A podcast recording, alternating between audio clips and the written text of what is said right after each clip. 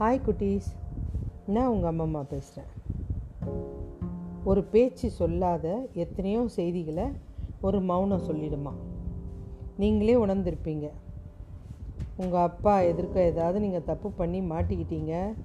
அவர் வரும் பார்த்துட்டு சைலண்ட்டாக போனார்னா ஐயோ இன்றைக்கி அவ்வளோதான் அப்படின்னு பயம் வரும். அம்மா எதிர்க்க ஏதாவது சின்னதாக தப்பு பண்ணிட்டீங்க. அம்மா பார்த்தும் பார்க்காத மாதிரி போனால் கூட ஒரு பயம் வந்துடும் மௌனத்தோட சக்தியை உணர்ந்தவங்க அதை அவங்க வாழ்நாளில் நிறைய பயன்படுத்தியிருக்காங்க இவன் பண்ணுறது சரியே இல்லை இவன் என்ன வேலை பண்ணுறான்னு கேலி பண்ணுவாங்க. ஆனால் அவன் அதுக்கெல்லாம் பதில் கொடுக்காம அவனுடைய வேலையை அவன் பார்த்துட்டு போனான்னா சிறப்பாக ஜெயிச்சிருவான். உலகத்தில் பெரிய பெரிய ஆள்லாம் ஜெயிச்சது இப்படி தான் எப்பவும் பேசாமல் மௌனமாக இருக்கணும்னு தெரிஞ்சிருப்போம். அதை எ எப்படி பேசணும் எங்கே பேசணும் இதெல்லாம் தெரிஞ்சிருக்கணும். அமுதன் ஒரு பையன். ஒரு அரசருக்கு மகனாக பிறந்திருப்பான். ரொம்ப அழகான பையன். அவன் வந்து உடற்கட்டு நல்லா இருக்கும் கண்ணு பல பலன் இருக்கும். அரசர் மாத்திரம் ரொம்ப கலங்கி போயிருக்கார் அந்த பையனை நினச்சி. காரணம் என்னன்னா அவன் பேசுனதே கிடையாது. அரசருக்கு ரொம்ப கவலை. இது என்னடா அது எல்லா குழந்தைங்களும் பேசுது நம்ம புள்ள மாத்திரம் பேசவே இல்லையே அப்படின்னு ரொம்ப கவலை.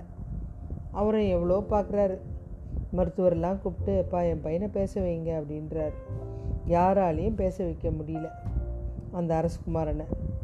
மன்னரும் ஏங்கி ஏங்கி அப்படியே காலம் போயிடுச்சு. அவனும் பெரிய பையன் ஆயிட்டான். அரசகுமாரனுக்கு தனிமை ரொம்ப பிடிச்சிருக்கு.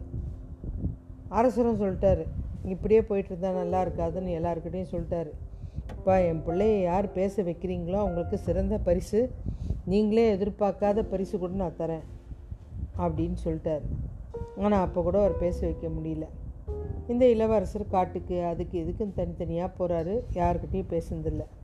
வழக்கம் போல் காட்டுக்கு போயிட்டு அப்படி வானத்தை பார்த்துட்டு பசுமையான மரம் செடியை கொடையை பார்த்துட்டு சந்தோஷமாக பார்த்துட்ருக்கார் அப்போது ஒரு வேட்டைக்காரன் சில மிருகங்களை தேடிட்டு கிடைக்காதனால வருத்தத்தில் சோர்வில் உட்காந்துருக்கான் அப்போது ஒரு ஜோடி கிளி கீச்சு கீச்சு கீச்சுன்னு சத்தம் போடுது.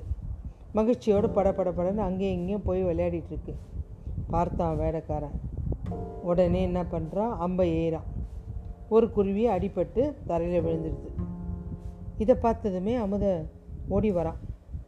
அதை கையில் தூக்கிட்டு தடவி கொடுக்குறான். அவன் கண்ணெல்லாம் கலங்கிடுச்சு பறவையை பார்த்து கேட்குறான் நீ ஏன் பேசுனீங்க? அப்படின்னு கேட்குறான் அரசகுமார் பேசுனத வேடன் கேட்டவொடனே ஒரே ஆனந்தம். அவன் அப்படியே துள்ளி குதிச்சுட்டு அந்த பறவையை கூட எடுக்கல. கிட்டுக்கிட்டுன்னு ராஜா கிட்ட போயிட்டான்.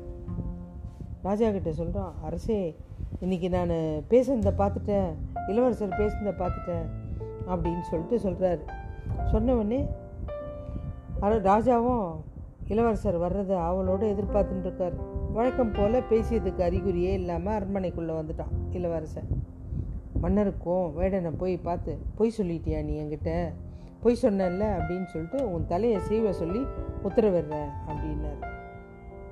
மன்னர் வந்து கதறி அழுகுறான். நாங்கள் இது இந்த மாதிரி பண்ணிட்டீங்களேன்னு. இளவரசர்கிட்ட போய் சொல்கிறான் நீங்கள் பேசுனது உண்மை தானே இது நமக்கு மட்டும்தானே தெரியும். நீங்கள் வாயை திறந்து ஒத்துக்கிட்டிங்கன்னா என் தலை தப்புமே. என் பிள்ளைங்க அனாதையாயிடுமே அப்படின்னு சொல்லி அழுகுறான். அவருக்கு அப்படியே அவன் மேலே ரொம்ப ஆசையாயிடுது. நீ ஏன் பேசுனீங்க? அப்படின்னு கேட்குறாரு இதுலேருந்து என்ன புரியுதுன்னா அதாவது உங்களுக்கே புரிஞ்சிருக்கும். பல நேரங்களில் மௌனம் ரொம்ப எளிதாக சொல்லிடுறோம் ஆனால் நம்ம வாழ்க்கையில் முழுசும் பேசாமையே இருக்க முடியாது. ஆனால் கொஞ்ச நேரமாவது பேசாமல் மௌனமாக இருக்கலாமே. அது நமக்கு நல்லது தானே? இப்போ அந்த கிளி பேசுனதுனால தான் அது உயிருக்கு ஆபத்து வந்தது. இந்த வேடம் பேசுனதுனால தான் தலையை சீவ சொல்லி அரசன் சொன்னான்.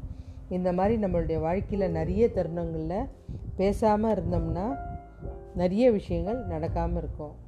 ஓகே குட்டீஸ். பாய்